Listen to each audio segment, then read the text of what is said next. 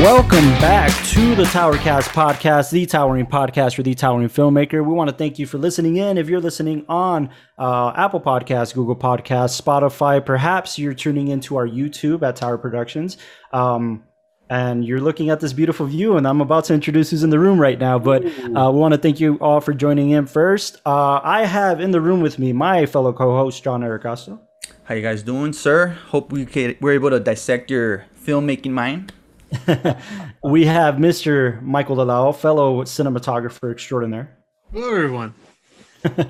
We have Austin Young making sure we're sounding great there in the background. Howdy. And last but certainly not least, we have an amazing guest for you all today, a fellow filmmaker. He's been doing this for quite some time, and his body work is amazing. Just to run down some of the films he's done, he's been the cinematographer of films like Bulletproof, Half Baked, The Water Boy, Scary Movie 2, Patty Jenkins' Monster, White Chicks, and Little Man, just to name a few. He's done many more than that, but I'm pretty certain that you've seen some of his shots because he was a DP on all of these films. We have the amazing Steven Bernstein joining us today. Thank you so much for joining us, Steve. Thank you, sir. My great pleasure.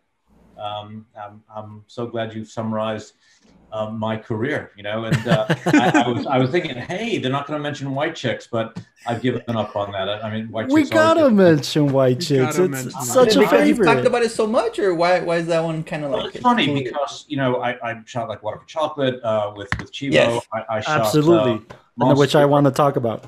You know, Baumbach's early movies. You know, the action stuff on SWAT, parts of Dolores Claiborne. You know, like 97 movies now. You know, and we have a cinematographer here, so we consider ourselves artists, you know, and kind of writers as well. We write visually. It informs, now that I direct, it informs everything I do as a director. I recognize that sometimes you want a character to speak, and sometimes the most articulate thing they can say is nothing at all, and we simply frame them, push the camera in, and leave it to the audience to work out the enigma of experience where they look into the middle distance. And you learn that as a cinematographer about causing emotion in an audience just with a shot. So you don't think then of comedies as things of high art, but you know, we serve an important cultural value in that, particularly during this pandemic, we realized a lot of people are home watching their computers and their televisions all day, and they were looking for something essential to living, which is joy. And I realized that with Scary Movie, with Waterboy, with Half Baked, for all the many stoners out there, and I got some great stories to that film. Yes. One of mine and Castro's favorite stoner comedies. Dave Chappelle, all those guys. It's just fantastic. And then White Chicks. People love White Chicks. Also, one of the greatest. There's some tremendous scenes in there. But the story of how Terry Crews went from being a bouncer at the Comedy Store on Sunset Boulevard to one of the biggest stars in the world couldn't have happened to a nicer, more decent, more loving person. Sure, but that's what I've heard. Incredible, and it happened on that movie. But I can talk about that later. No, yeah, we're gonna get into all of it. I promise you. I was actually talking to Dalao as a DP. I love that you're gonna dissect some of this for us because Dalao and I are always talking about the visual literacy, even with comedy. I mean, most people aren't paying attention to the visual literacy in comedy, but it's the same as everything, right? It's the timing, it's how you push in on a frame, it's how you pull out of a frame, and all of the above. But we'll get into that. In the meantime, because also I do want to talk about like Water for Chocolate. It's one of my wife's favorite films. Obviously, Chivo is a magnificent talent, and you got to work with him, so we'll talk about that. But let's kick this off at the beginning of your story as a storyteller. What made you want to become a storyteller? How did this all begin for you? How did this journey kick off for you? In England, a very long time ago, being trained at the BBC as a writer-director, I was very interested in theatre in particular. I was writing for the theatre in the UK. But the BBC had a very interesting philosophy about their equipment, which was they didn't insure it. So they would kind of broadly inventory it, but they figured for the amount of equipment they would lose each year, it actually cost them less if they simply skipped the insurance policy. So it was very interesting. They were fast and loose with the gear. And then along comes this guy, John Roseman, and he has this idea, crazy idea, there's a lot of bands out there that want to get and see what's called A&R guys who determine whether the record label will sign them. And they can't, the A&R guys don't have a lot of time. It'd be easier if they could look at something like, I don't know, a video. So he had this idea that we set up in Soho, a little place on Darby Street, and put up a backdrop, bring a band in, point a camera at them, record it, and send it to the record companies.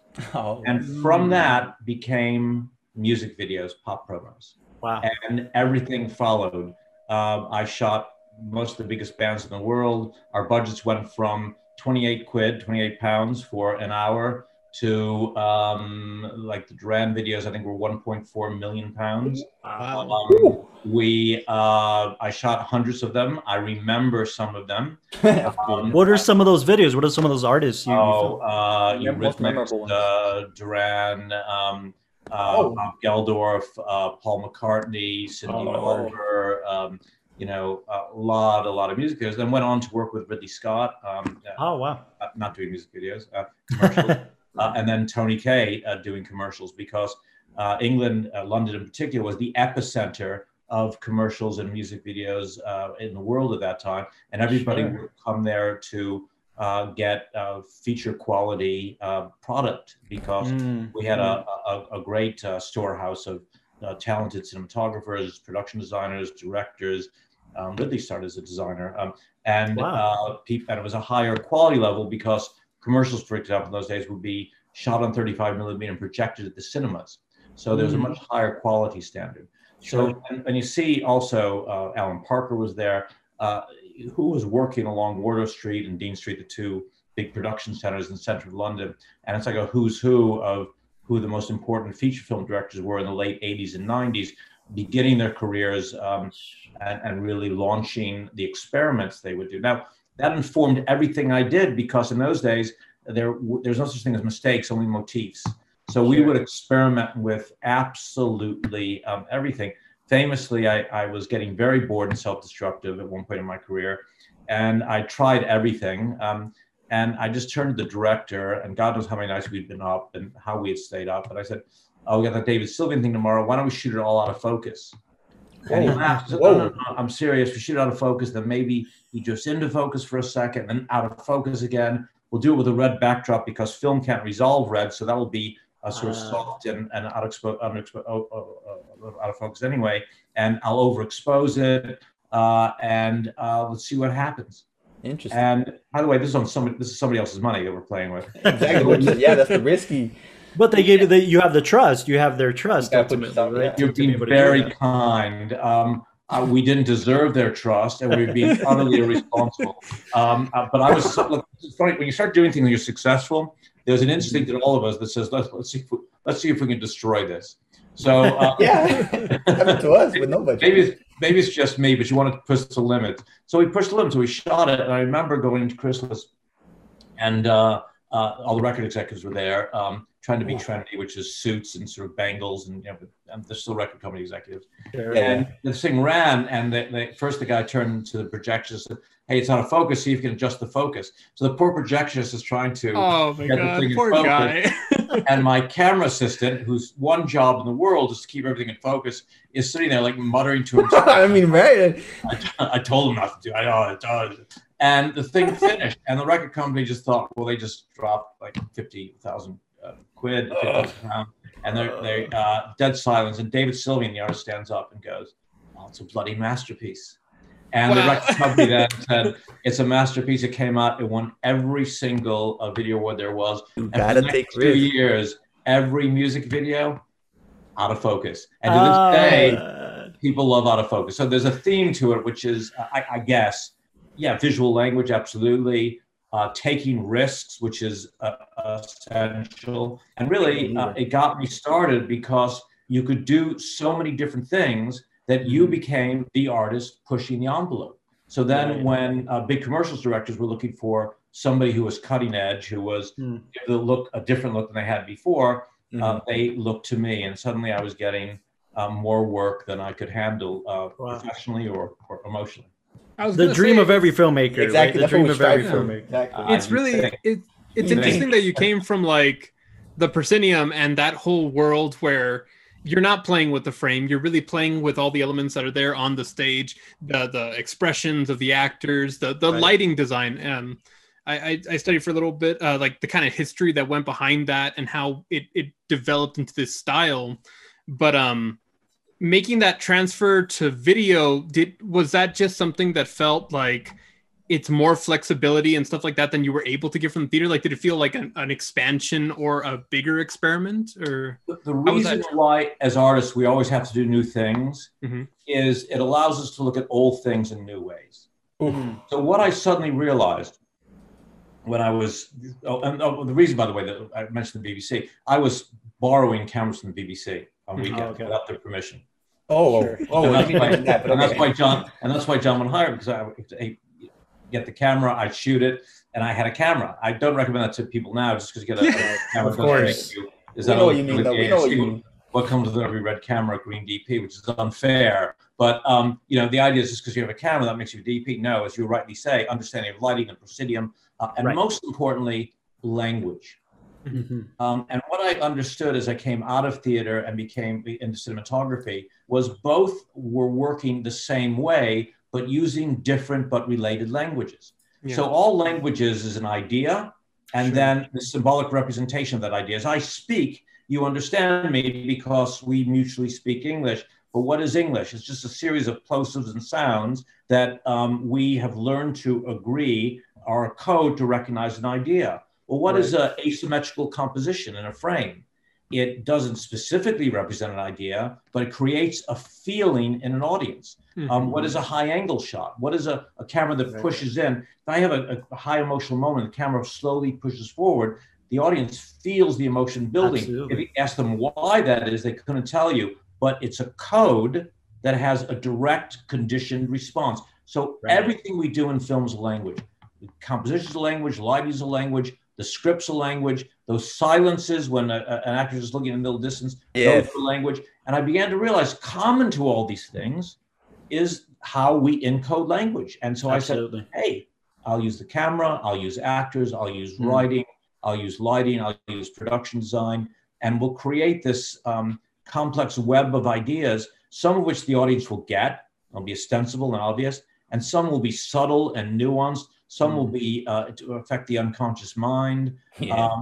Some will be draw on the history of painting, some on the history of literature, but all different ways of getting to the audience. It's not just storytelling. The big mistake, because of this all-pervasive idea that everything's about the script and the three-act play and all these script gurus and these books and the book Save the Cat, which has a tremendous function if it's a cold night and you need to start a fire. No. I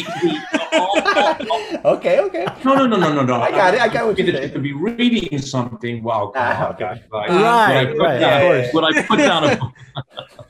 No, but the idea that there's a one way to write a script is mad. And what happens when everybody writes the script the same way, you say to an audience watching a movie into 10 minutes, hey, do you know how this film's going to end?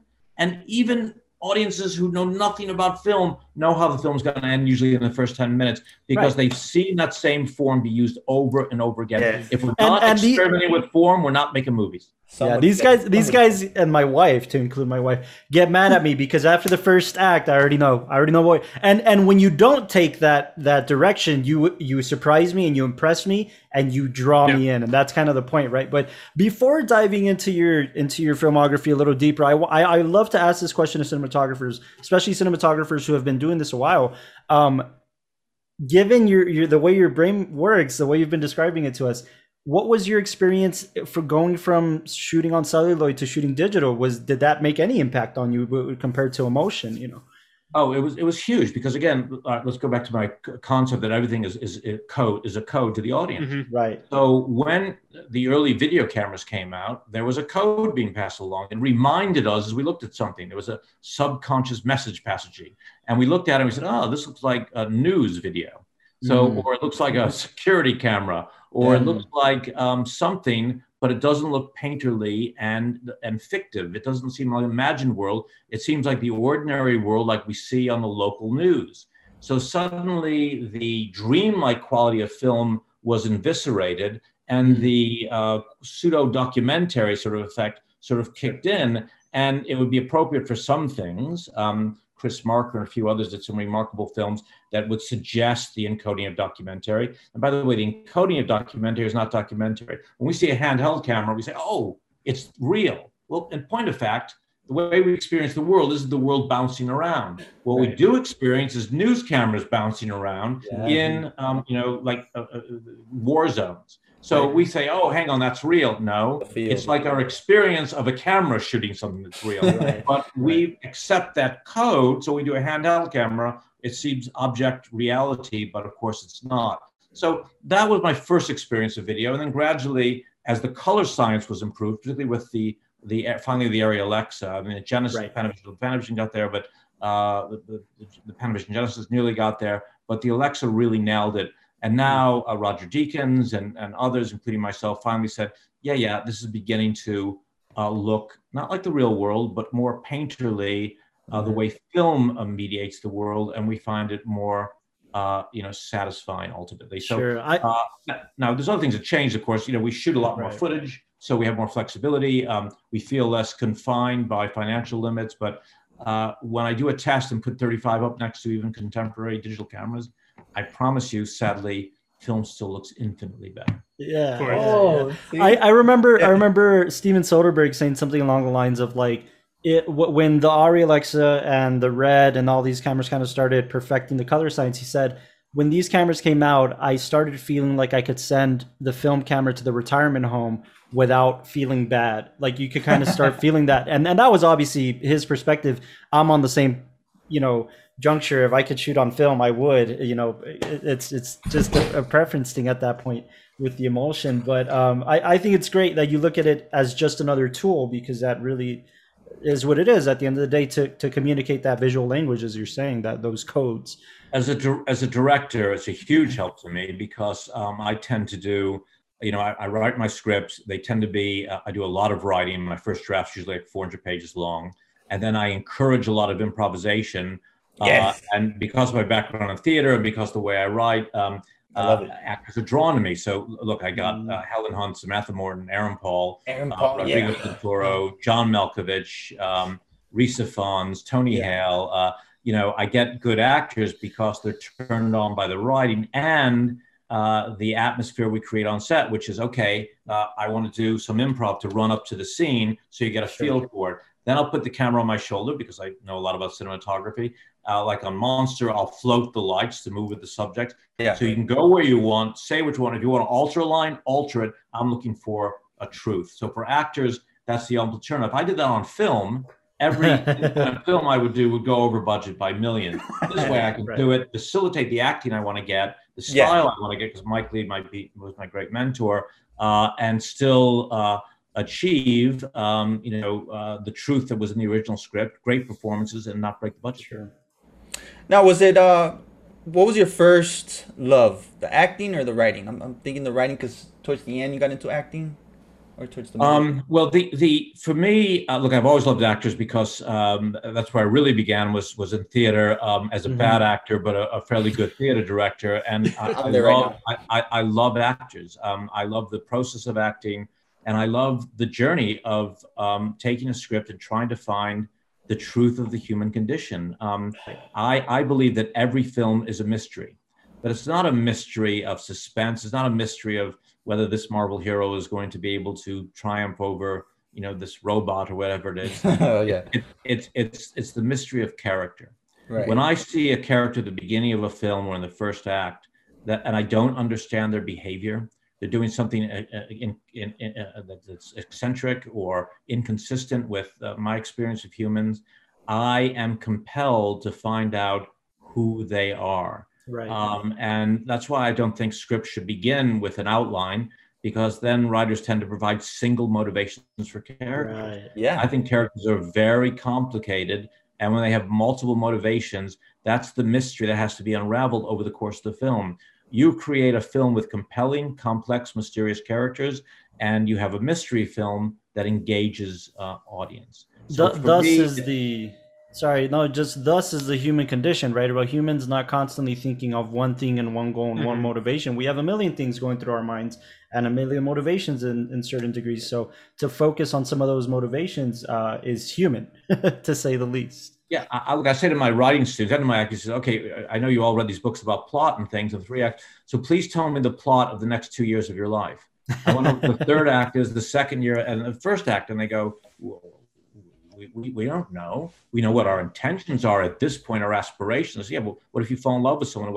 What about all the other things you're thinking about while you're, you know, doing that through line? You're thinking about your relationships, your work, your appearance, your health, your parents, your memories, your imaginations. So the idea that you're acting as a single motivation scene is the ultimate contrivance. And when something's contrived, you disengage audience. So to your question, writing is my first and most important love, because it's what people generally regard that I do best, despite the success I've had as cinematographer. But the writing is the beginning of the journey for the actor. I then love to engage with complex intelligences and sensibilities of my acting colleagues, and see what they discover from my writing as we go on that journey to discover the bigger truth that neither one of us were aware of. It's a mystery when we begin a film to discover character, just like it's a mystery for audience. Absolutely. I think that's beautiful. Well said. And I think we can deep dive a little bit into that. I want to start personally with Como agua para chocolate, like water for chocolate. This was a very interesting, primarily, yes, of course, you worked with Chivo and all this stuff, but it just to be a co-DP period, it doesn't matter who it's with, it must be a challenging thing to be a co-DP. And for somebody like Chivo, who we all know his filmography, and this is early Chivo. This is Chivo before most, you know, early Chivo. This was no Chivo. This was no Chivo. Yeah, exactly. What was that experience like to work with Alfonso Arau and working with Chivo and just that whole journey? Because it's a terrific film, and there's a source material that you have to be true to, because fans of the book love the book, and you have to be true to the source material. So what was that experience like for you? And you can't be humble in this podcast. You got to just, you know, show off. What was it like? Wow, this is complex politics. So let me do what I do, which is speak the truth. All right. I'd never shot a film before when he came to do that. He was just out of film school. Okay. He was shooting the film first, and Alfonso and Chivo had some creative differences. Not Chivo's fault particularly, in that Alfonso was, who was married to Laura Astiville, who wrote the book, of course, was carrying this on the force of his character and will. And Alfonso was a larger than life character. In other words, he was lying all the time. So, for example, I shot for 3 weeks, and we were sending the film back to El Paso for processing. Yeah. San Antonio.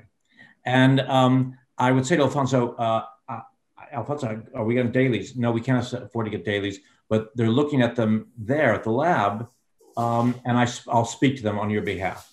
I said, there was only one phone in Acuna at the time, and it was a pay phone, and he was in charge of making the calls. Next day he came to me and he said, my little gringo friend, he said, I spoke to the lab. The dailies are fantastic. You are a genius. And he kissed me on both cheeks. Next day, how were they? Even better. He said, the guy at the lab was crying. They were so beautiful. It's like a painting. And on it went for about 5 weeks. Then we had finally a day off.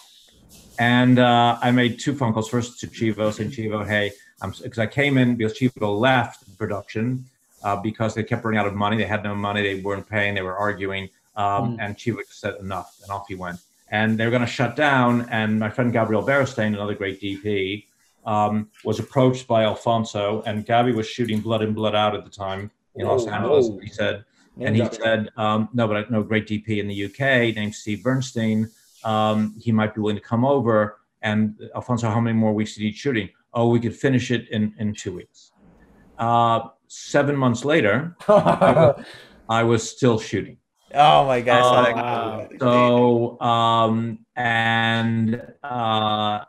I finally went to the small town and I found a phone, and I said, you know what? I'm going to phone the lab on a Saturday. What's the chance of being open?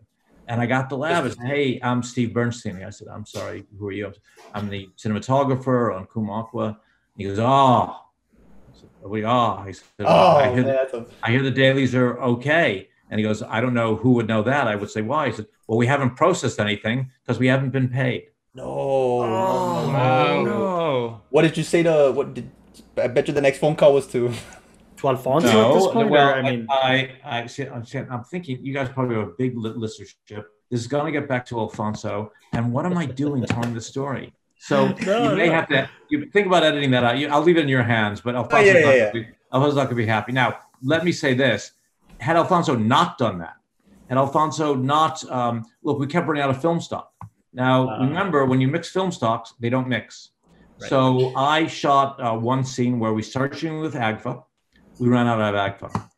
We then shot for 2 days with Fuji, and then ran out of Fuji. And then we got some out-of-date, partially flashed Kodak and mixed them all together.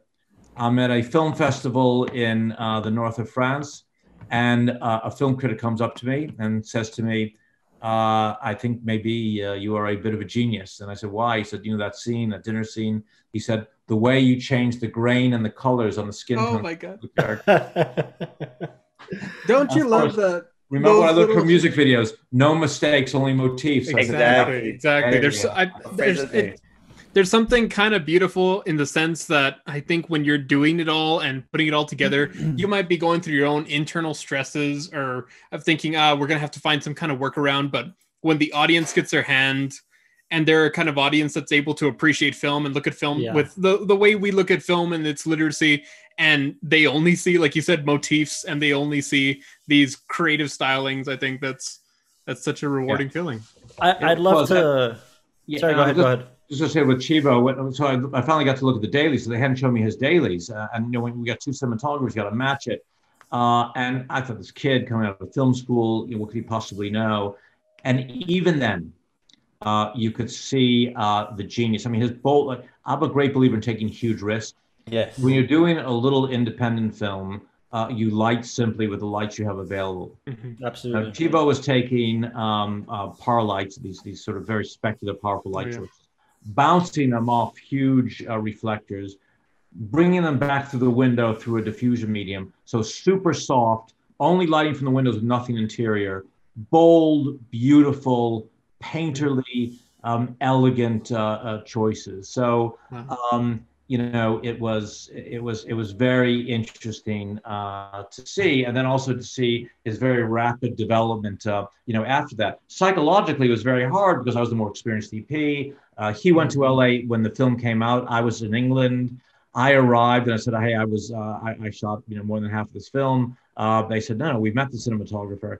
And so there was that. And then, you know, there was a reconciliation because, you know, I went on to direct and write books and so on. Chivo's had the fantastic career he's had. Right. We're different people. I think he's a genius. He's a good human being. And we're friends now, but it's a strange thing about the proprietorship of pieces of art. Ultimately, who made like Water for Chocolate? We all did. Sure, absolutely. That's kind of the end goal, right? And I mean, and that was my next question. Have you bumped into him since, and have you guys, you know, kind of caught up? And there's been anniversary celebrations of the film, obviously, right? So I'm sure. No. He's a great human being. We bumped into. I was nominated for outstanding cinematography on Magic City. For the ASC, the same year he was nominated for, I can't remember what the film was. So, you know, we were on the nominees table together, and he was elegant and charming and nice, and he's good. He's good people. Awesome. You know, it's tough when you have cinematography as an ego-driven job. When you have two cinematographers on the same. Exactly, I was going to say that. It's difficult. And then I would go crazy later because people would say, "Oh, well, surely you worked with Chivo. You didn't do much on that film." I said, Yeah, but Chivo wasn't Chivo. He was just... Yeah. I'm sure you can understand what you're saying. Yeah. That stands to reason. You see, Delao, you have to get some ego, a little more ego to just... I accept that he became a genius later. I don't know if he's a genius then, but he might say that he was, and I'm not going to disagree with him. There's so many great stories on that film. We were... Alfonso was mad as a hatter, and I loved the guy. But we had to do a scene at the end of the film where Lumi molts with her lover. And we shot in a barn, and we were climbing on a rafter above, and I was going to look down, and there was straw there, and I thought it was going to be a controlled fire with flame bars, but Alfonso had other ideas and just got the hay going, and the hay just took off, and we had a fire. Whoa. And I was on a beam overhead, and with this heavy, old, airy BL, a heavy, heavy camera. And there was a very ambitious young stills photographer who was between me and the ladder. So I'm looking at the fire, I'm looking at the stills photographer, and I'm looking at him, and he feels, this looks great, this fire, I've got to get these stills. And of course, I get the stills, but then, you know, we would die. So I'm not inclined to violence, but I pushed him out of the way. Smart. I kept the camera on my shoulder. I ran down the ladder. You kept the camera on? I kept, of course I did. I'm a cinematographer. And then the you know, Alfonso promised he had a fire department waiting outside. It was an old local woman with a broom. No, no. She was the fire. So he told me this, and I was so angry. I chased him all the way down to the Rio Bravo. I feel you. I was the same way. I think I was going to kill him. But so you're dealing with. You're going to get me in so much trouble, you guys. So no, that's a good story at the end. I'm sure you had. Yeah, no, you haven't said anything negative towards production or anything. You've just, these are stories as a cinematographer that that you're encountering, and not only that, but I bet that in your mind, not only are you saying yes, my life is at risk for this fire, but I think even more as a cinematographer, you're like, I have one take, so I better get this right for this particular. No, the number of the crazy things, look, we've done car stuff. I remember being on with Mike, the famous Mike Ferris, who was the camera operator on Blue Thunder and, you know, I mean, huge movies, Die Hard. I mean, he was my cinematographer, he was my camera operator for years, and one of the biggest camera operators in the world. And we had a 3-camera rig on the front of a car with 2 cars coming towards it. Their idea was they're going to split last second. And we kept saying this isn't safe and we don't feel comfortable. And production was pushing us really hard. It was a night sequence. So we shot it. We did like 3 takes and it looked fantastic. And then we said, okay, now we'll do the reverse with, you know, the cars going towards it in the wide shot and with no cameras on it. So you see the 2 shots heading towards the 1 car. But now it's a wide, so the audience can see what the action's going to be. And then we cut to our shot that was on the front of the car as the 2 cars splitting. So now they're doing the wide, and the 2 cars go to split around the 1 car that's going, you know, straight towards them, right? Right. So 2 cars heading towards 1 car. The 2 cars hit each other, the back bumper, and their front ends swing around, and they hit that car head on. No. So had they done that on the previous take, when we still had the cameras, I was bound on the front, we'd be dead. So I'm usually so safety obsessed, and film sets are such dangerous places. But what you said was right. You get so excited about getting a shot, you lose track of the bigger reality that the first thing could save you. No, I think as indie filmmakers, we know that more than anything. I promise you that. I want to be respectful of your time, Steven. So I want to move on a little bit too much. I'm sorry. No. This is all fantastic. Yeah, if anything, you got us, man. If anything, we're worried about your time. So I just want to talk about Bulletproof. That's kind of one of the next bigger ones. And it's, from my understanding, the first time you're working with one of the Wayans, but you also get to work with Adam Sandler and Jimmy Caan, which obviously James Caan is a legend, right? So, but it's a little bit different, obviously different from like Water for Chocolate, just an emotion, and it's a comedy, but it's an action comedy. As a cinematographer, what was that experience like on Bulletproof? Well, it was the ultimate, because look, I've done so many commercials and music videos and did some films in the UK as well. The Secretary, not the Secretary, but a different one.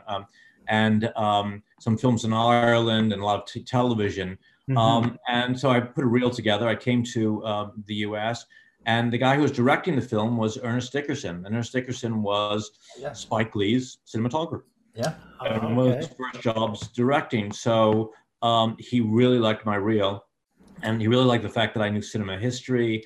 And no one knows more about cinema history than Ernest Dickerson. So rather than a 10-minute meeting that we had scheduled, I think he and I sat and talked for about 2 hours about Hitchcock, about Nicholas Ray, about a film called Sunrise, one of the last great black and white films. And he was sold and I was sold, and we decided to do this film together. And great action sequences, one where we created a whole fog bank in a forest for a chase sequence, great shootouts, and great friendships, which have lasted a lifetime. The Wayans and I are like family now. Adam and I did films together, remained friends. Jimmy Caan, I did 3 movies with him, 2 movies, and he came on to do, I worked on Magic City and as a friend. And it was a studio film with Bob Simons and Ira Schumann, who were the big producers there, and made Universal love me. So It was really the beginning of my studio career. At the same time, I just shot Noah Baumbach's first movie, Kicking and Screaming. Oh. So I had these two parallel paths going, major independence and big studio action film. So life was good. Yeah, absolutely. I mean, and Noah's just has become an amazing filmmaker. And naturally, the last thing I think I saw of his was Marriage Story. And he's just, him and his wife, both. Greta, obviously, is a fantastic filmmaker. And that's amazing that you got to work with him in those early stages. That's a story right there in and of itself. Yeah, no, but first time on a film set for Noah, I think. So it was, look, I worked with a lot of Patty Jenkins on Monster, and we had no money on that. A lot of hand holding. And we managed to pull that off. John Favreau, I did two pilots with him. I think the first time he directed as well. So really? I've been very lucky in working with really good directors who went on to major successes. Now, with things like working with a lot of new directors or new people on set, being somebody like an experienced cinematographer, are you somebody who wants to command more and kind of help them out in the different process, since you know the writing, directing side, or is it something that you just compensate or help out in just the camera and stay within your field? A struggle. No, look, I respect that ultimately the director got to have the ultimate decision. You only have one director on a set, but I've been a teacher, since the beginning. So I wrote the book Film Production, which is the biggest selling textbook about film. So it's in every film school. I used to teach in England, and I'm a nurturing person by nature. So I enjoy speaking to directors about the different variables that are available to them, be it camera movement or composition or lighting or different choices about our coverage. But rather than imposing my will on them, I serve up the choices that they there. So I can say, hey, we could do this, and this is this impact. I don't do any of the cheap DP tricks, which is saying, well, if you want to do that shot, it's going to take 4 hours, knowing that the producer would never allow it. I always say, this will be harder. You want to do it all in one. If you do it all in one, it actually takes longer to do a sequence all in one because it's so complicated than it is to break it up. If you want to hurry, this is what you do. Great examples on Monster. It was very ambitious, and we were low budget, high humidity, and we found ourselves with the obstacle of needing to do about 40 setups a day for 2 days. Wow. And it seemed impossible. And the AD said, it's not going to happen. Everyone said, well, you got to cut it back. And Patty who's a very powerful, wonderful, wonderful human being. One of my favorite people in the industry said, I really need these. I said, all right, I've got an idea. We'll handhold everything from here on in. I'll take the key light and we'll put it in a paper lantern on a fishbowl. I'll take the fill light and put that on a paper lantern on the fishbowl. I'll have a walkie-talkie that connects me to the electricians who are holding those lights. Right. And I will pull up all the marks so there's no marks. And Charlize and Christine can go wherever they want because that's going to facilitate performance. And we can shoot at the speed of light because we never have to set up a camera. And then put everybody on roller skates, so you're just even faster, right? So you're just zooming around. It worked. Well, don't forget there was a big roller skating sequence in that film. We did do that, and we did 67 setups the first day. No way. And we did 49 the second day, and then we kept going that way, and then we just got so much material. And Charlize just got more and more relaxed, got better and better. And we had these organic, where I would look for the shot and Patty would be right behind me saying, go to the left, Joe, look at this, get that. And so it was this wonderful flowing collaboration. That's wonderful. As a result of a DP working with a director, feeding her ideas, her feeding me stuff back, and us creating this film that, hey, it won the Oscar. I mean, it had the bones. It had the bones of an indie film, but it went on to garner this amazing, amazing acclaim. And you had, I mean, obviously the great Charlize Theron and Christina Ricci and Bruce Dern and all these amazing actors to work with. But Patty, I mean, a lot of these attributes as far as shooting goes, I'm sure obviously she was able to sit with you and say, these are the shots I want and these are the camera movements I want, but then that started becoming her style in certain Right, and certain that glimpse. And look, Patty is brilliant. She was I wouldn't say that she was prescriptive about what shots she won. Okay, Patty was very focused on performance.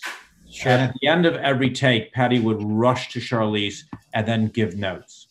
What Patty was great at and remains great at, first of all, she's, in terms of emotional intelligence, she's tremendous at assessing other individuals and guiding and leading them. She's got great leadership qualities. She's also very good at looking at other people's work and saying, yes, that's good. No, that's not good. Yes, that will work. No, not won't work. So I don't want to make it sound like Patty is going around dictating to everybody what they should do. No. Instead, but she knew it's more. She provides the broad strokes, sure. And then she knows what the emotional tension is for the audience, and then we'll say, okay, this is what I want to know. What do you suggest? How can we achieve it? And then we present things to her, and she goes, yes, that works, no, that doesn't work. So I just want to make sure that that we don't get the impression that she's a martinet telling everyone how to do their job. Yeah. Rather, no, not at all. A facilitator of people, and then judges how they do their work and whether it fits into her bigger emotional vision. I don't think she always comes up with a specific technical vision. I don't think any director does.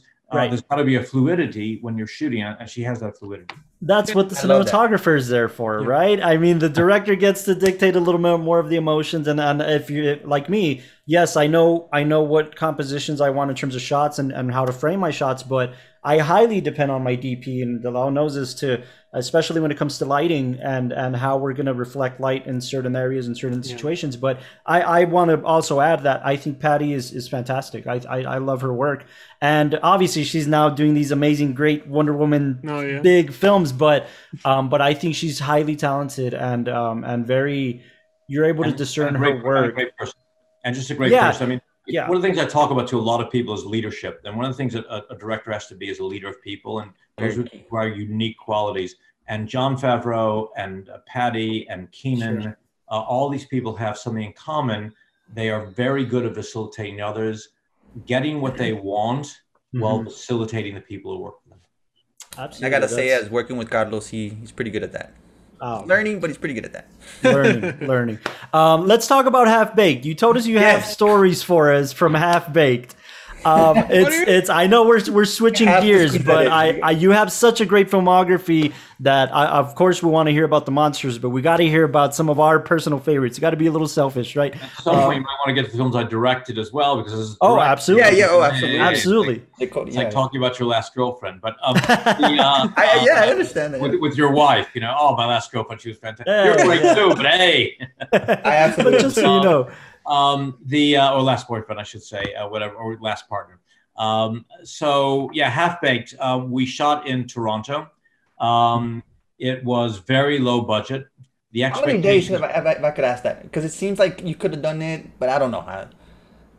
Well, there are tax credits in Canada. Ultimately, producers go where there's tax credits, and in those days there still is a massive tax credit in Canada. So that's one of the reasons we wanted to shoot up there, and the main reason. And the way Bob Simons would work is he would maximize what we call debt finance. He would do the films as cheaply as possible to maximize profitability. The first really big budget film they did was Water Boy, and that was like $30 million and was considered a huge risk. And I remember. What did you shoot first? Would you shoot Half Baked first or Water Boy first?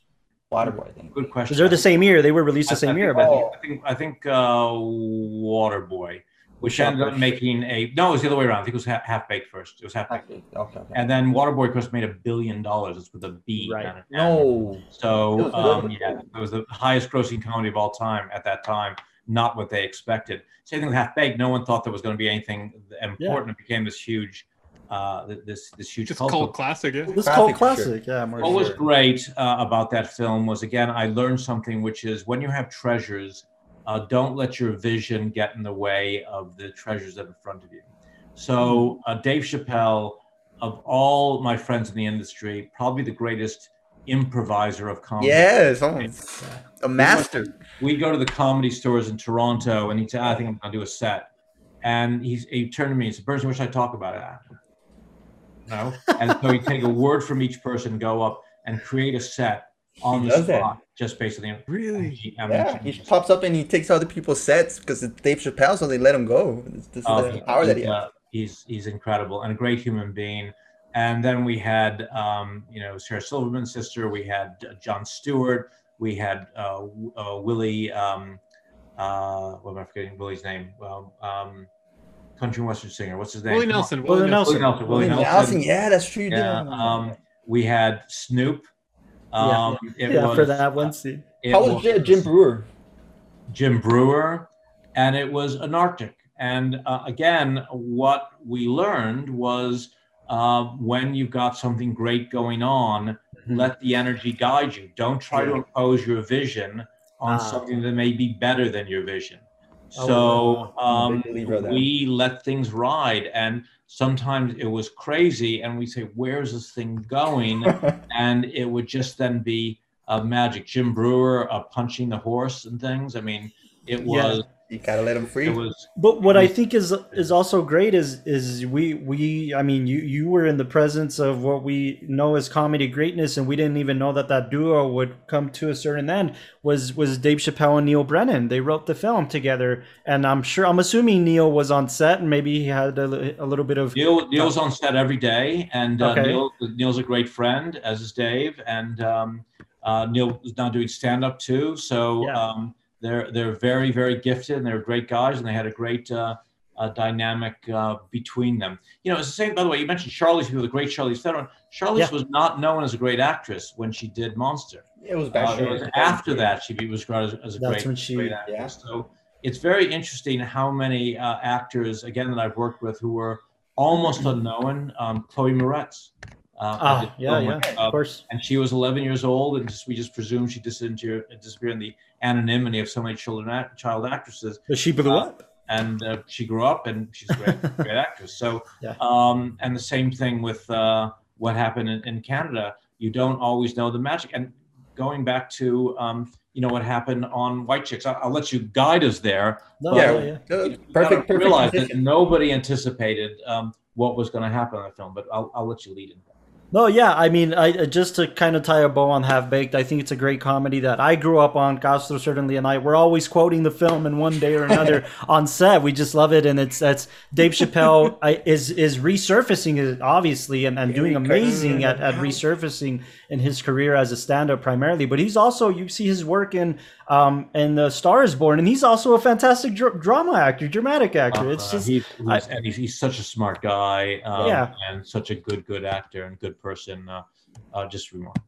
Absolutely. I know, again, we're talking about exes once again, right? But your relationship with the Wayans has to be touched on. And what's interesting is that White Chicks obviously was a massive hit, but the Wayans were the Wayans since, the late 80s and the 90s, and through comedy and throughout film, right? Obviously. But we see White Chicks as the thing that even they don't want to talk about anymore, because they've talked to everybody, asks them all the time. But they obviously have split up and done great things individually. Obviously, Marlon is very active right now, but you got to see all of them together in one place. Keenen directing. I want to say they're very, very close family, which is one of the wonderful things about being around them, is that if you're accepted, you become part of that family. The first work we did together was on Scary Movie 2. Yeah. And then White Chicks and Little Man. And I worked with Damon, of course, on Bulletproof. And then we did Behind the Smile with Damon, did commercials with Keenen. I love them. They are a family. They treat me and my son with such great respect and love. And I've learned as much about directing from Keenen as I've learned from anyone. Because and I would have long conversations about the philosophy of filmmaking and how it works. And he would talk to me about things like specific audience, having an audience in mind when directing a sequence. He was very audience-centric in that a thing would only work if it would work for the audience. Yeah. He was interested in character, but he was interested in, most of all, was it going to work ultimately in the theater? He also taught me about having views that were particular to the success of the film, and not to do with your own ego. It's very Buddhist-like, and that to be the best director, you have to free yourself of your ego. So he would say this to cast all the time. I remember to one actress on Scary Movie who was embarrassed by something he was doing. He said, "You've got to be free to be great." And that was so brilliant of Keenen, to understand in comedy that so much of good comic performance is prevented by the fear of embarrassment of an actor trying to reveal that they're really an actor. and won't push the thing as far as it needs to go. He would also talk about extreme, that if something is funny in one level, it's even funnier when you push it one level further, but funnier still when you don't leave it. So staying in a sequence when a sequence is naturally over and still milking it gets many more laughs of the audience, like going, no, you're not still going to go there, are you? And it's remarkable. It seems like they're too vulgar to talk about it, but the farting scene in the bathroom in White Chicks. Right. Oh, classic. It may seem vulgar, but when you realize how long it is sustained, you understand the nature of comedy, but then also a drama of embarrassment. If you have someone crying, the audience may want the camera to cut away. If you hold it for an extra 2 beats, it just, the audience feels uncomfortable, and now you've engaged them. I learned that from Keenen. He's actually a great director and a great cineast who understands the medium, but uses it for comedy, which is why he's so successful. He's a genius and one of the most loving. I've been blessed by, Patty Jenkins is one of the sweetest people. John Favreau, unbelievably kind. Keenen Ivory Wayans and all the Wayans are like family. Dave Chappelle, fantastic. Charlize, one of the most generous and kindest people I know. Christina Ricci, John Malkovich and I are close friends. What a great human being. I've been blessed in this career. You've been blessed by these people in the industry. I think when it comes to Keenen, a lot of people, and it's the same thing. I'm glad you're really pushing on the fact that yes, comedy is something that's very complex, and only the right type of people can really tackle these comedies, especially Keenen. But Keenen's career is very interesting in the sense that, I mean, you go from In Living Color to doing films and to doing parodies to a certain degree, but genius parodies. Like we love the early film he did, the Boys in the Hood parody. What was it? Don't be a menace in South Central. And yeah, and we love that film. And just to see the progression of his career. I know recently he did The Last OG with The Last OG. Yeah, with I forget his name. Tracy Morgan. And I've also worked with Tracy, I think 2 times. So Tracy's a great guy. And they brought in Keenen as a showrunner. And in fact, I was going to shoot it and then had another film to do. But and then Keenen and I are talking about doing another project together. So he's still very much in my life, and he's great people. Awesome. That's amazing. And it's, again, it's a film that's going to continue in people's minds and hearts, and they're going to want to watch and rewatch that film. I know many of people who are anticipating that sequel for many, many years now, whether it's going to happen or not. Who knows? That's the White Chicks sequel story. Who knows what's going to happen? But who knows whether they're the great people. It's, again, talking about relationships. Everybody wants to relive to the perfect. The film is virtually a perfect comedy. Maybe we just leave it at that. It's one of those where I agree. I will do what they're going to do, but if there's a sequel, it would be great. Can I tell my Terry Crews story now? Just about, please, absolutely, please, just let him out. Now, of all the people I've talked about, the person I may love the most, I don't know, is Terry Crews. And really? Terry was virtually unknown at the time, and he was anxious for the role. They brought him up to do this part. And the dance sequence, the intention of that was they were going to start Terry out and then bring in a body double because, hey, he's not a professional dancer. But Terry saw his opportunity.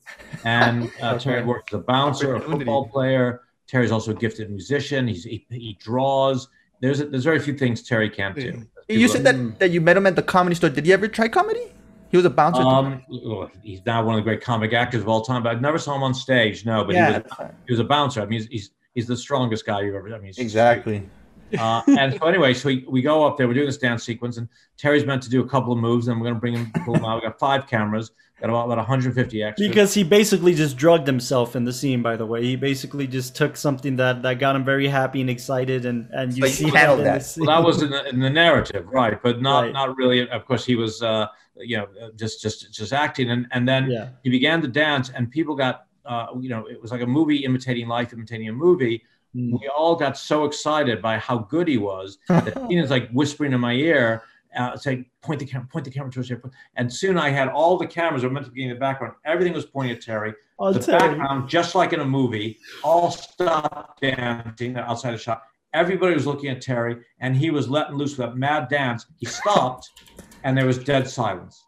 Now, you presume that's catastrophic for an actor. Yeah, for the actor, yeah. And then a huge standing ovation that went on for about 15 minutes. And his career was made. It was one of the magical moments I've ever had in films. That and when he sings "Making My Way Back Home" in the car, where he improvised all those little head moves. Yeah, genius. So a great guy, great success, and this film launched him. And still, people like they do with the Wayans asking him about "Making My Way Back Home," you know, over and over and over again. But hey, when you do something that's part of the culture. And I shot it. I'm happy to say I shot that. Yeah, you shot that. You were there. Yeah. Yeah. And the Half Baked and Monster and Water Boy and You Can Do It, all that sort of stuff. I shot it. I brought it into our culture for good or bad. And I'm proud of it. And that's why we're excited. Yeah. That's what excites us now. Before talking about Decoding Annie Parker and Last Call, Stephen, I want to just talk about lastly, we didn't really dive into The Water Boy. Water Boy's obviously an iconic comedy. And like you said, I'm glad you said it and not that you shot it. It's your shots. It's your choices as a DP. So tell us about The Water Boy. What was The Water Boy like? Well, same production company that worked with Adam's other films, including The Wedding Singer. Did his production company at this point, or not quite, not yet? His production company had a vanity credit. I mean, they were certainly one of the production. Really, it was Bob Simon's Universal providing the capital. Okay. So it's still kind of early. And but this time he had insisted on a certain amount of autonomy because he had some success. And there was some minor disputes about how the film was going to be shot. We all felt that the football was actually very important. The studio, I think, felt that, oh, it's just about farcical comedy. Don't worry about the football. But what Adam understood, and Frank Coraci, the director, and I guess me to a greater or less degree, was that if we're going to create a comedy as opposed to farce, you've got to have an effective narrative that works, which means the dramatic construct has to work, and it can't just be jokes. So we made sure that the football actually had a narrative. It had a beginning, a middle to end, and we brought in a great stunt coordinator, and we shot the football to actually work as football. And we got some real football coaches and real football players to come in and help us with that photography and with our construction of those sequences.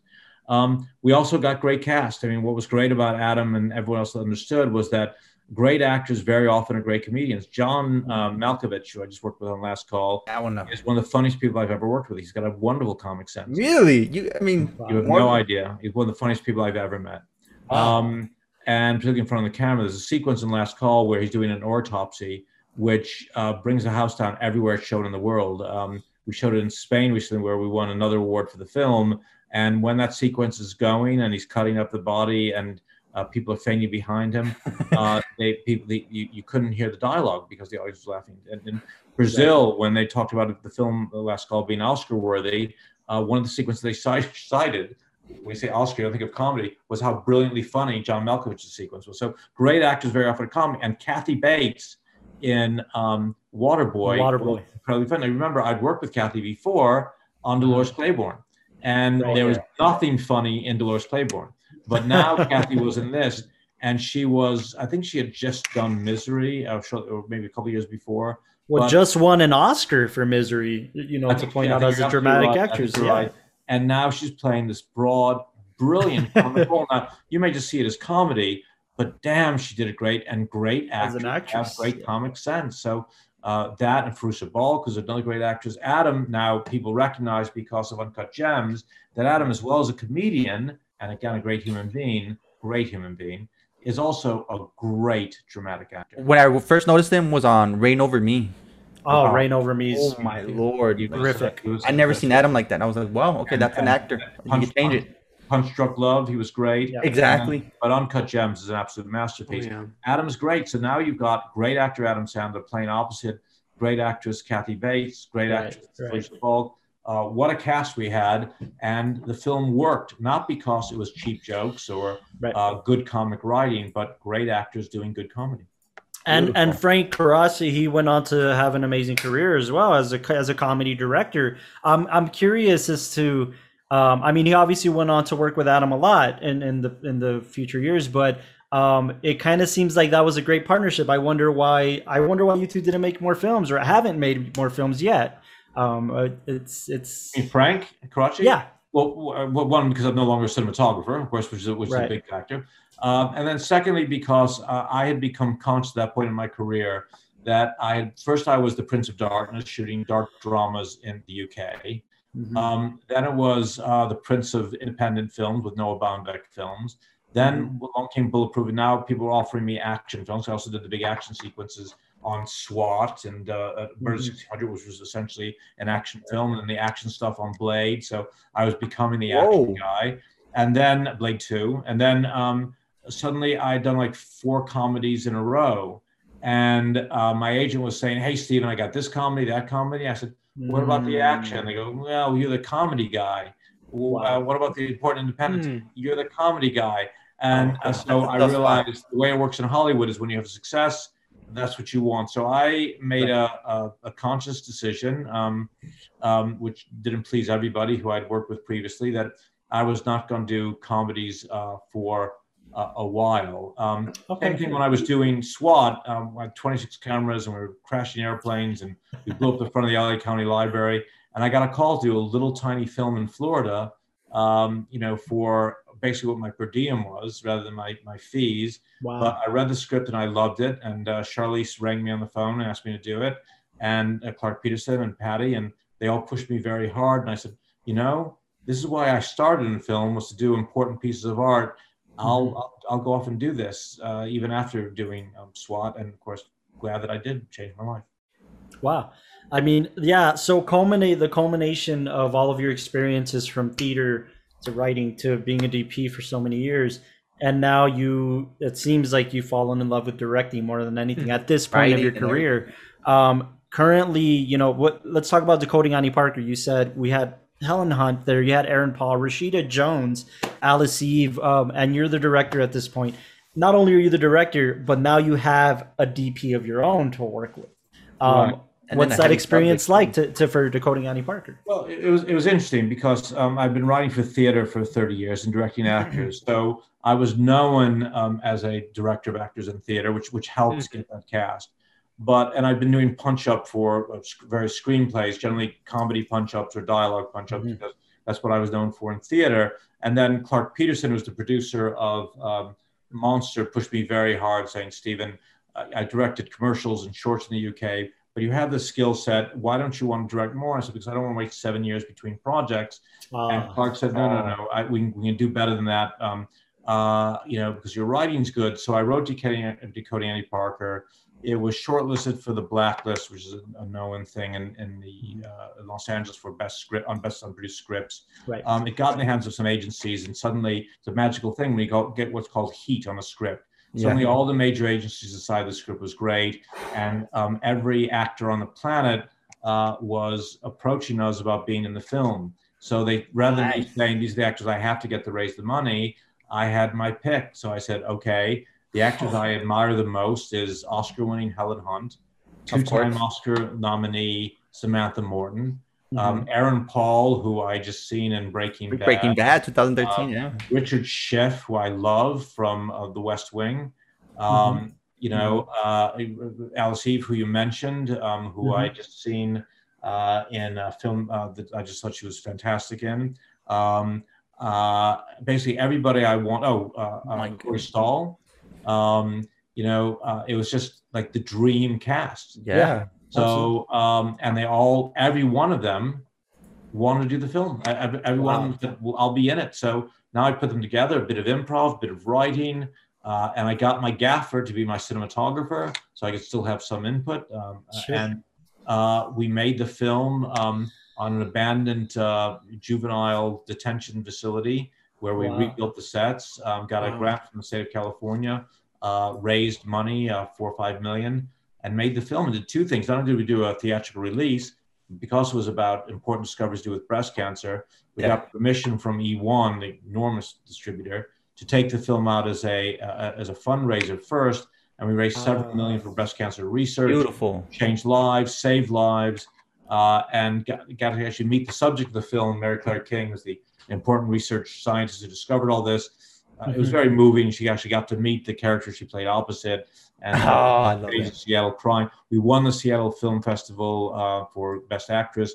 I got the Sloan Award at the Hamptons Film Festival. We won in Milan. I was the keynote speaker of the American Cancer Society. It was the Supreme Court legislation came up to do with women getting free checks for this type of virulent breast cancer. Mm-hmm. Our case won, so women now have free breast cancer examinations thanks to, in part, our film. Mary Claire King went on to get President Obama gave her the President's Medal for Science. So for an independent film, kind of an incredible run. And then right away, the agency came back to me and said, "What else you got?" No, there's this play that I wrote about the last days of Dylan Thomas. Yeah, you know, I'd love to get it to some actors. I don't know if they'll respond or not. Next thing I know, I'm on a plane going to a city. I won't say where it is, where John Malkovich had invited me to lunch. So, and he made me lunch. So I sat down and John and I talked about his character for 6 hours. And then at the end, he said, "Yeah, I want to do this." I said, "Great." I've met John Malkovich. Amazing. And then on a plane to London, where I had one actor in mind named Risa Fons, who was, of course, plays Spike in Notting Hill, but is a great actor, classically trained. I wanted him, but he's very tall and Dylan Thomas is very short and he's Welsh. And he was worried about whether he'd be good at portraying it. And I talked to him, talked about the character, and he agreed. And then Tony Hale, I think is a great actor. I got him. So again, everybody wanted. Now I'm doing a TV series in Greece. I'm writing it now. And again, every actor we're reaching out to looks like we're going to get. There's a feature in Spain that I've written, which is going to production next year. Every actor there, we're getting who we want. So that's amazing. Some people have rough careers. I've had obstacles to overcome, but I have really been very fortunate in being in the right place at the right time, but most of all, working with really remarkable people. We didn't even talk about John Favreau. Yeah. And John's effort to get me on Elf when I was shooting elsewhere. Yeah, well, it was just... maybe he'll call for the Mandalorian. I don't know. Maybe he'll say, "Hey." Oh, we talked about the Mandalorian. John and I were both directing now. So again, if I was still a cinematographer, I still get calls, probably 10 calls a month or something about shooting stuff. And my agent keeps saying, No, he hasn't shot for 7 years. Sorry." But then, of course, I did come back to do a favor for my friend on Magic City, like Gabriel Beristain, who just shot Black Widow for Marvel. And Gabby said, "Look, I need a second DP, the only person I trust. Would you?" Of course, Gabby and I go back to the Water for Chocolate days. I said, "All right, Gabby, I'll do it if I can direct a little," which they let me do. And and then I shot Magic City. Next thing I know, the American Society of Cinematographers rang me up, and you know, I was hoping it was going to pass under the radar. It says, "Well, I'll shoot like no one will know, and I'll still be regarded as a director." Right. And that's all over the trades. Nominees for the American Society of Cinematographer for Outstanding Cinematography: Steve Bernstein for Magic City. Oh shit! So, do you feel like in this current stage of your career and your life, you're obviously in love with directing, and you're going to keep pursuing that? And we would like to leave a little section for you to let us know what you're doing next, but if you can. But do you feel like, as far as DP work, is that behind you for the most part, or until the right project comes around that you absolutely love that you want to shoot? Or I honestly don't think that. Look, I've worked on a couple hundred commercials. God knows how many music videos. God probably does only know how many music videos. Second unit, first unit, studio films, independent films, bad directors, mostly good directors. I've shot. I shot in India with Peter O'Toole and Omar Sharif. The only time they worked together outside the time they were in Lawrence of Arabia. Wow. I was in Rajasthan, India for nearly a year. I've shot in Thailand. I've shot in South America, shot in Mexico, of course. Wow. I've shot on boats, in planes. I've blown things up, shot on the biggest downstages in the world. You know, why would I? There's nothing new. For me, in terms of cinematography, I love it, and I love the art of it. But most of all, I love writing and speaking to directors and realizing the whole vision, which includes cinematography. I love working with great cinematographers. I love working with great production designers. I love working with great actors. But to be able to have those leadership qualities, which I've learned from all these other greats that I've mentioned, to facilitate other artists, to provide that vision, yeah, to get them to combine their creative imaginations in a single direction and produce something greater than the sum of its parts, there's nothing more satisfying than being a writer-director. I can vouch for that personally. I absolutely can. You know, as indie filmmakers, we all come from the school of wearing many hats, especially when you don't have any money and you have to wear many hats and to make our films, right? So we absolutely know that. And I've had my hand at cinematography, at gaffing, at acting, as much as I don't like being in front of the camera, as everything. But I've fallen in love with writing, directing, and when you find that niche and you find that place you love to work out of, it's tough for you to go back to something else or to go into something else as much as somebody may try to convince you. So I can honestly vouch for that. Look, I talk about cameras on Clubhouse, and I've got an Instagram page. I don't think I have you on Clubhouse, Steven. I may have to add you on that. I'm on Clubhouse. I speak there every day. And I'm on Instagram, Steve Bernstein, Director Writer, where I take sequences from films and I do an analysis. It could be a cinematography analysis, could be a directing analysis. I love that. Could be an editing. So every day I'm trying to give back to people, say, hey, as a director, as a cinematographer, as an editor, here's what I've observed. I'll show the clip and then I'll do an analysis. They'll write it or talk it. And people, I mean, it's not huge, but like 40,000 followers and all film people. So I feel I'm doing something for our community. Absolutely. I think there's just there's something beautiful about our community and the way it's able to appreciate that language of film. And I mean, with me and cinematography and the people that I talk to, we love that language, but we can appreciate the actor side, the directing side, and we can appreciate all these sides coming together. And I can see that right now in your kind of creative stage, it's wanting to be at the wheel of that whole creative process, but it's not letting go of the camera. It's not letting go of the acting, because it's this coming together that's just and by being able to know these different languages, by knowing the language of composition, for example, and knowing that how to give notes and adjustments to an actor, and knowing how to write a script, and understanding color science to do with design, I can set up a sequence and I can say, you know what, I'm going to be like Kurosawa. And rather than being on the eyes of the actor, which makes the performance very powerful, I'll intentionally obscure the eyes and shoot a 3/4 back shot. So we see the back ear and a little part of the face, and we'll leave the audience wondering what the actor is emoting rather than showing it, which engages the audience. It's a combination of my skills as a cinematographer and as a director and as a writer. And then at some key moment, I can decide to have the actor spin and then turn towards camera. I take a little eye light, pick out the eyes, and at that moment, I can have them say some lines. So now I've created suspense, and then an emotional payoff, and then by lighting the eyes, creating an emotional climax, using the camera, but then also saying to the actor, at this point, pause. Pause makes the audience lean forward because they're waiting for what you're gonna say. Hold it for a long time, because I now understand how editing works, and now say the line just so the light picks out your eyes. Cinematography, editing, directing, composition, all those things combined. That's what a director does. And I've had the good fortune of having been both a cinematographer, a writer, a director, a producer. I've edited things. I understand now the whole process. And I realize that if you don't understand the whole process, you're handicapped. That's beautiful. And I hate to do this to you guys, but it's that last segment of the episode where we put Steve on the hot seat. I didn't know about that, there being a hot seat. I think I've already embarrassed myself. Not at all. Beautiful story. So many bridges. My publicist is going to have.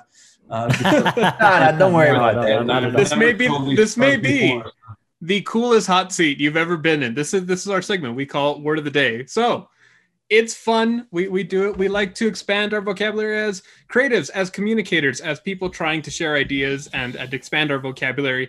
In this segment, I just want to give you a word, but I'm wondering if I can give you something that you're not going to know.